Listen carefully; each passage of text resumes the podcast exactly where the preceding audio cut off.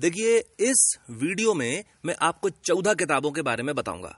और ये वो चौदह किताबें हैं जिनके बारे में मैं ये सोचता हूँ कि अगर मैंने इन किताबों को पहले ही पढ़ लिया होता तो मेरी ज़िंदगी में बहुत सारी परेशानियाँ आई ही नहीं होती। अगर 300 या 400 चीज़ों को छोड़ दें तो जितनी भी चीज़ें आप इन चौदह किताबों को पढ़कर सीखेंगे वो सारी चीज़ें वक्त आपको वैसे ही सिखा देगा। पर देखिए, वक्त के सिखाने का जो तरीका है, वो बहुत ही ज़्यादा खराब होता है। ये हो गई एक चीज़, दूसरी चीज़। देखिए, तीन तरह की किताबें होती हैं। सबसे ज़्यादा किताबें होती हैं पहले टाइप की 99 परसेंट। और ये किताबें हाथ तापने के लिए बेहतरीन होती हैं। दूसरी तरह की जो किताबें होती हैं, वो थोड़ी सी कम होती हैं। ये यूजफुल तो होती हैं, पर बहुत ज़्यादा यूजफुल नहीं होती। इन तरह की किताबों को पढ़ने का केवल एक तरीका होता है कि इन किताबों की समरी पढ़ ली जाए। तीसरी तरह की किताबें, और ये सबसे कम होती हैं point zero zero zero one percent और ये वो किताबें होती हैं, जिनको बार बार बार बार पढ़ना चाहिए। अब ये जो तीसरी तरह की किताबें हैं, अगर आपने इन किताबों को एक बार पढ़ा तो यानी आपने इन किताबों को नहीं पढ़ा। किसी भी किताब को और अच्छी किताब को कम से कम आठ बार पढ़ना चाहिए। उससे क्या होता है कि वो जो किताब है, वो आपके खून में उतर के आ जाती है। यानी फिर आपको सोचना नहीं पड़ता, आपकी थिंकिंग ही वैसी हो जाती है। चौथी चीज़ आपकी ज़िंदगी में कम से कम आपका एक बार इंटरव्यू ज़रूर होगा। और इंटरव्यू में चार चीज़ें पूछी जाती हैं। पहली चीज़ होती है इंट्रोडक्शन दूसरी हॉबीज तीसरी, आपकी स्ट्रेंथ्स और चौथी, आपकी वीकनेसेस अब देखिए, आमतौर पर होता यह है कि जब इंटरव्यूअर पूछता है कि आपकी हॉबीज क्या हैं तो ज़्यादातर कैंडिडेट्स दो चीज़ें बताते हैं। पहली होती है लिसनिंग टू म्यूज़िक और दूसरी होती है रीडिंग बुक्स। फिर इंटरव्यूअर पूछता है अच्छा आपने क्या किताबें पढ़ी हैं, बताइए? और ज़्यादातर कैंडिडेट्स तीन, चार या पाँच किताबों से ज़्यादा नहीं बता पाते। क्योंकि ज़्यादातर कैंडिडेट्स कोर्स के बाहर की कोई भी चीज़ हो, पढ़ते ही नहीं है। उसके बाद क्या होता है? उसके बाद इंटरव्यूअर कहता है कि, यार, तुमने कुल मिला के चार किताबें पढ़ी हैं और तुम कह रहे हो तुम्हारी हॉबी रीडिंग है। तुम गाने भी नहीं सुनते होगे। एक चीज़ और भी है, ज़्यादातर स्टूडेंट्स जो पढ़ते हैं कोर्स के बाहर, वो किस्से कहानियों की किताबें बता देते हैं। देखिए, कभी भी इंटरव्यू हो, कभी भी किस्से कहानियों की किताबों का नाम नहीं लेना चाहिए। आपको हमेशा वो किताबें बताना चाहिए, जिन्हें सुनकर इंटरव्यूअर को यह समझ में आए कि यह बंदा अपने आप को इंप्रूव करने के लिए मेहनत कर रहा है। पर इसके साथ ये चीज़ भी समझ लीजिए कि आपको यू कैन विन भी नहीं बोलना चाहिए, क्योंकि ज़्यादातर लोगों ने वो किताब पढ़ी ही होती है। और अगर नहीं भी पढ़ी होती है तो भी वो नाम तो ले ही देते हैं। इसलिए अगर आपने ये किताब पढ़ी भी है तो भी मत बताइए। अब जब आपसे पूछा जाए कि आपकी हॉबीज क्या हैं, आप बताइए रीडिंग, और जब पूछा जाए कि क्या पढ़ते हो तो अगर आप इन चौदह किताबों का नाम ले देंगे तो आप एक बहुत ही अच्छा इंप्रेशन क्रिएट कर देंगे। और अगर आपने इन चौदह किताबों को आठ आठ बार पढ़ा है तो आप ज़्यादा पैकेज मांग पाएँगे। इस चीज़ को भी समझ लीजिए कि इन चौदह किताबों को पढ़ने का फ़ायदा यह है कि इन चौदह किताबों को पढ़ने के बाद आप अपनी बाकी की ज़िंदगी में किसी भी किताब को उठाएँगे। तीन, चार या पाँच पेज पढ़ के आपको समझ में आ जाएगा कि इस किताब को पढ़ना है कि इससे हाथ तापना चाहिए। दो सावधानियाँ और जो आपको बरतना चाहिए। पहली चीज़ तो ये कि इन किताबों की पीडीएफ फ्रीली अवेलेबल है। पर आप पीडीएफ से मत पढ़ना, आप हार्ड कॉपी से पढ़ना। दूसरी चीज़, क्योंकि ये चौदह की चौदह बेहतरीन किताबें हैं, इनका हर भाषा में अनुवाद हुआ है। पर आप इन किताबों को इंग्लिश में ही पढ़ना।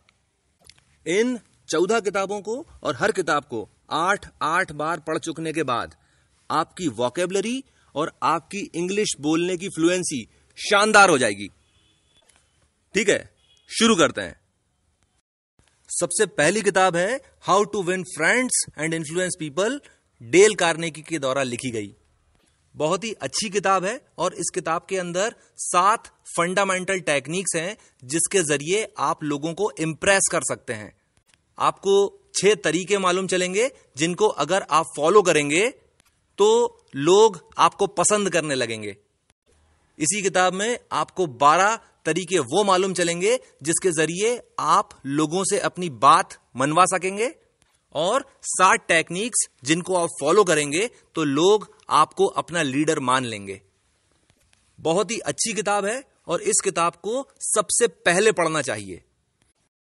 दूसरी किताब है नेपोलियन हिल के द्वारा लिखी गई थिंक एंड ग्रो रिच। अब इस चीज़ को समझ लीजिए कि ये जो किताब है, ये पूरे 20 साल के अंदर लिखी गई है। इस किताब को लिखने के लिए नेपोलियन हिल ने क्या किया कि अपने समय के जो 500 लोग जो बहुत ही ज़्यादा सक्सेसफुल थे, जैसे कि Henry Ford, Thomas Edison, Alexander Graham Bell, George Eastman, इन जैसे लोगों से मिला और उनसे पूछा कि आप लोगों ने क्या स्ट्रेटेजी फॉलो करी आप लोगों ने क्या प्रिंसिपल्स फॉलो करे जिन वजह से आप आज इतने ज़्यादा सक्सेसफुल हैं? और उन इंटरव्यूज़ के आधार पर नेपोलियन हिल ने थर्टीन प्रिंसिपल्स बनाए। और ये थर्टीन प्रिंसिपल्स ऐसे हैं, इन्हें कोई भी फॉलो करे, वो ज़रूर सफल हो जाएगा। इस चीज़ को भी समझ लीजिए कि मार्केट में जितनी भी सेल्फ डेवलपमेंट, मोटिवेशन और इंस्पिरेशन की किताबें आती हैं, वो सभी इन्हीं थर्टीन प्रिंसिपल्स के बारे में ही बात करती हैं तोड़ मरोड़ के। यानी अगर आपने ये किताब पढ़ ली तो बाकी की जितनी भी मोटिवेशनल, इंस्पिरेशनल और सेल्फ हेल्प की किताबें हैं, सबके सामने आप राइट लगा देना। इसी किताब के अंदर नेपोलियन हिल ने वो तीस वजहें बताई हैं जिनकी वजह से कोई भी व्यक्ति असफल हो जाता है।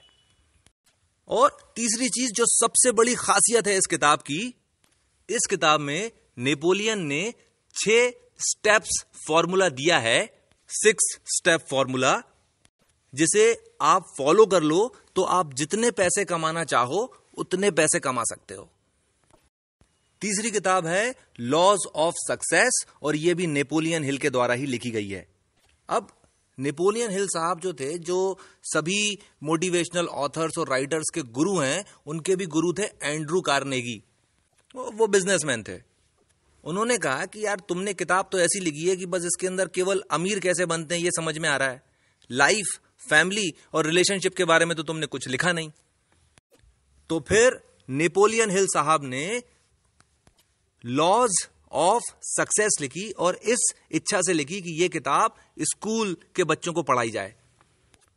अब इस किताब के अंदर यह चीज़ भी बताई गई है कि केवल पॉजिटिव एटीट्यूड से कुछ नहीं होता है। सही स्ट्रेटजी बनाकर पूरी ताकत के साथ जब तक मेहनत नहीं की जाए, आप सफल नहीं हो सकते। अब इस चीज़ को भी समझ लीजिए कि वो ऑथर्स जो केवल पॉजिटिव एटीट्यूड रखने की बात करते हैं, वो बहुत ज़्यादा चलते हैं। इसलिए चलते हैं क्योंकि लोगों को लगता है, भाई, खाली पॉजिटिव एटीट्यूड रख लो, सब हो जाएगा. पर आप खुद सोचो कि केवल पॉजिटिव एटीट्यूड रखने से क्या आप आईएएस का एग्ज़ाम निकाल लोगे? केवल पॉजिटिव एटीट्यूड से एसएससी भी नहीं निकलेगा। इसका एक एग्ज़ाम्पल बताता हूँ। आपने वो देखा होगा एग्ज़ाम्पल गिलास आधा भरा कि आधा खाली। अगर गिलास पहले पूरा भरा हुआ था और आधा पानी गिरा दिया तो गिलास आधा खाली। और अगर गिलास पहले पूरा खाली था और उसके अंदर आधा पानी भर दिया तो गिलास आधा भरा। एक एग्ज़ाम्पल और सुना था मैंने किसी पॉजिटिव क्लास में। बोले, एक आदमी दसवीं मंजिल से गिर गया।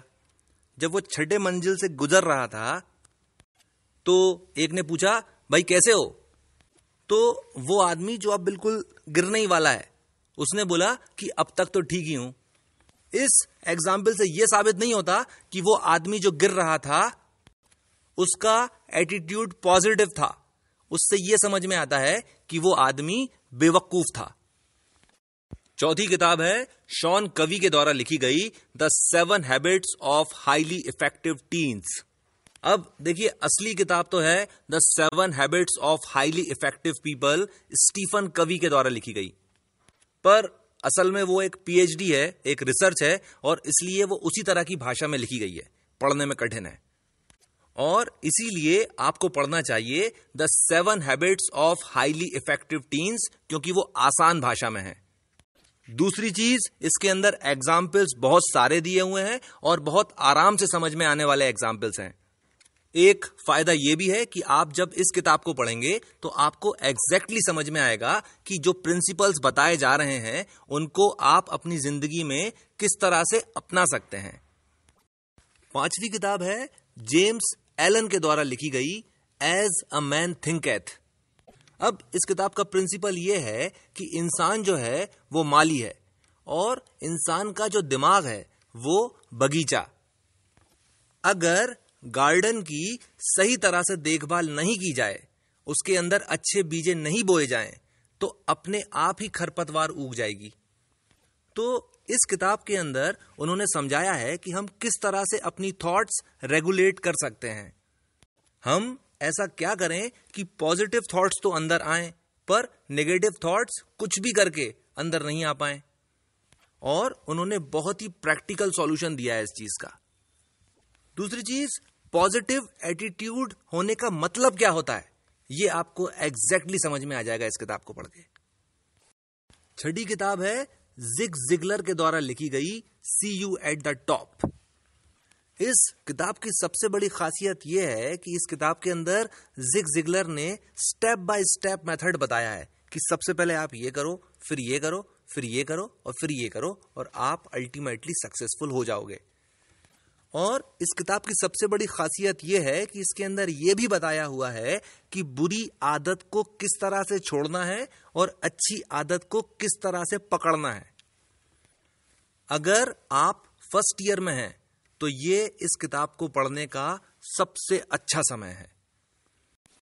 सातवीं किताब है रॉबर्ट कियोसाकी के द्वारा लिखी गई, रिच डैड, पुअर डैड। अब इस किताब को पढ़ के आपको समझ में आ जाएगा कि अमीर लोग और अमीर क्यों होते चले जाते हैं और गरीब लोग और गरीब क्यों होते चले जाते हैं। आपको यह भी समझ में आएगा कि किसी भी काम को करने के लिए नहीं करना चाहिए, किसी भी काम को सीखने के लिए करना चाहिए। तीसरी चीज़ इस किताब को पढ़ के आपको यह समझ में आ जाएगा कि पैसे का इस्तेमाल असल में करना किस तरह से चाहिए। आठवीं किताब है, जैक कैनफील्ड और मार्क विक्टर हैंसन के द्वारा कंपाइल की गई chicken soup for the soul series. अब ये एक पूरी सीरीज़ है 240 किताबें हैं इसकी। किताबों की पूरी लिस्ट विकिपीडिया पर देखी जा सकती है। अब इस किताब की सबसे बड़ी खासियत यह है कि असल में ये लोगों के द्वारा लिखी गई शॉर्ट स्टोरीज हैं। अगर आप स्टूडेंट हैं तो आप पढ़ लीजिए chicken soup for student soul. अगर आप टीनेजर हैं तो पढ़ लीजिए chicken soup for teenager soul अगर आप टीचर हैं तो पढ़ लीजिए chicken soup for teacher soul अब इस किताब की सबसे बड़ी खासियत यह है कि इसके अंदर शॉर्ट स्टोरीज हैं। वह किसी भी कहानी को पढ़ने में अधिक से अधिक दस मिनट लगते हैं, उससे ज़्यादा नहीं लगते। क्योंकि साधारण लोगों ने लिखा है, इसलिए इसके अंदर महानता वाली कोई बातें नहीं है, बिल्कुल प्रैक्टिकल और टू द पॉइंट अप्रोच वाली बातें हैं। दूसरा फ़ायदा यह है कि इस किताब के अंदर कलोक्यूअल इंग्लिश लिखी गई है, यानी बोलचाल की भाषा। अब आपकी जानकारी के लिए एक चीज़ और बता दूँ कि चाइना के अंदर इंग्लिश सिखाने के लिए chicken soup for the soul series का इस्तेमाल होता है। वहाँ पर इंग्लिश लिटरेचर नहीं पढ़ाया जाता और chicken soup for the soul series को इसलिए पढ़ाया जाता है क्योंकि इससे इंग्लिश सीखने की गति बहुत ही ज़्यादा तेज हो जाती है। नवी किताब है, रिचर्ड कॉश के द्वारा लिखी गई द एट्टी ट्वेंटी प्रिंसिपल। पूरी दुनिया में आप कुछ भी चीज़ उठा लो, कहीं पर भी चले जाओ, एट्टी ट्वेंटी प्रिंसिपल रहता है। 80 परसेंट लोगों के पास दुनिया की 20 परसेंट दौलत है और बाकी के 20 परसेंट लोगों के पास दुनिया की 80 परसेंट दौलत है। क्वेश्चन पेपर उठा लो। 80 परसेंट क्वेश्चन 20 परसेंट सिलेबस में से आते हैं। और 20 परसेंट क्वेश्चन 80 परसेंट सिलेबस से आते हैं। कोई सा भी एग्ज़ाम होगा 80 परसेंट कैंडिडेट्स का सिलेक्शन होने के चांसेस 20 परसेंट है और ट्वेंटी परसेंट कैंडिडेट्स के सिलेक्ट होने के चांसेस एट्टी परसेंट है। अगर आपको एट्टी परसेंट इंग्लिश सीखना है तो आप ट्वेंटी परसेंट इंग्लिश सीख लीजिए। आप ट्वेंटी परसेंट में क्या सीखेंगे? मॉडल्स और प्रिपोजिशंस। ये दो चीज़ें सीख लीजिए, एट्टी परसेंट इंग्लिश हो जाएगी। इसको फिर से सुन लेना। दूसरी चीज़, इस किताब को पढ़ के आपको यह समझ में आ जाएगा कि वो ट्वेंटी परसेंट काम कौन से हैं, जिनका आउटपुट एट्टी परसेंट है। और इसीलिए उन ट्वेंटी परसेंट कामों पे आपको अपना एट्टी परसेंट फोकस देना है। इस किताब को पढ़ चुकने के बाद आपके पास ज़िंदगी में कभी भी समय की कमी नहीं रहेगी। दसवीं किताब है, जैक कैनफील्ड के द्वारा लिखी गई how to get from where you are to where you want to be अब इस किताब को पढ़ने का एक फ़ायदा है और एक नुकसान है। नुकसान यह है कि इस पूरी किताब को पढ़ने के बाद आपको समझ में नहीं आएगा कि इसमें ऐसी कौन सी चीज़ थी जो आपको पहले से ही नहीं मालूम थी। फ़ायदा यह होगा कि आप अपने आप से सवाल कर पाएँगे कि जब मुझे यह सब कुछ मालूम था तो फिर मैंने ये किया क्यों नहीं?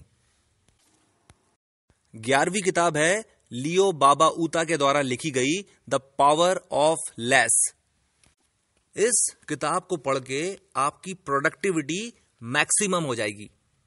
बहुत ही प्रैक्टिकल तरीके से इस किताब के अंदर समझाया गया है कि आप अपने समय और पैसे का मैक्सिमम यूटिलाइजेशन किस तरह से कर सकते हैं?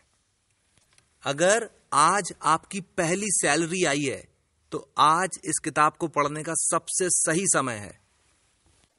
बारहवीं किताब है, जॉन मेडिना के द्वारा लिखी गई ब्रेन रूल्स।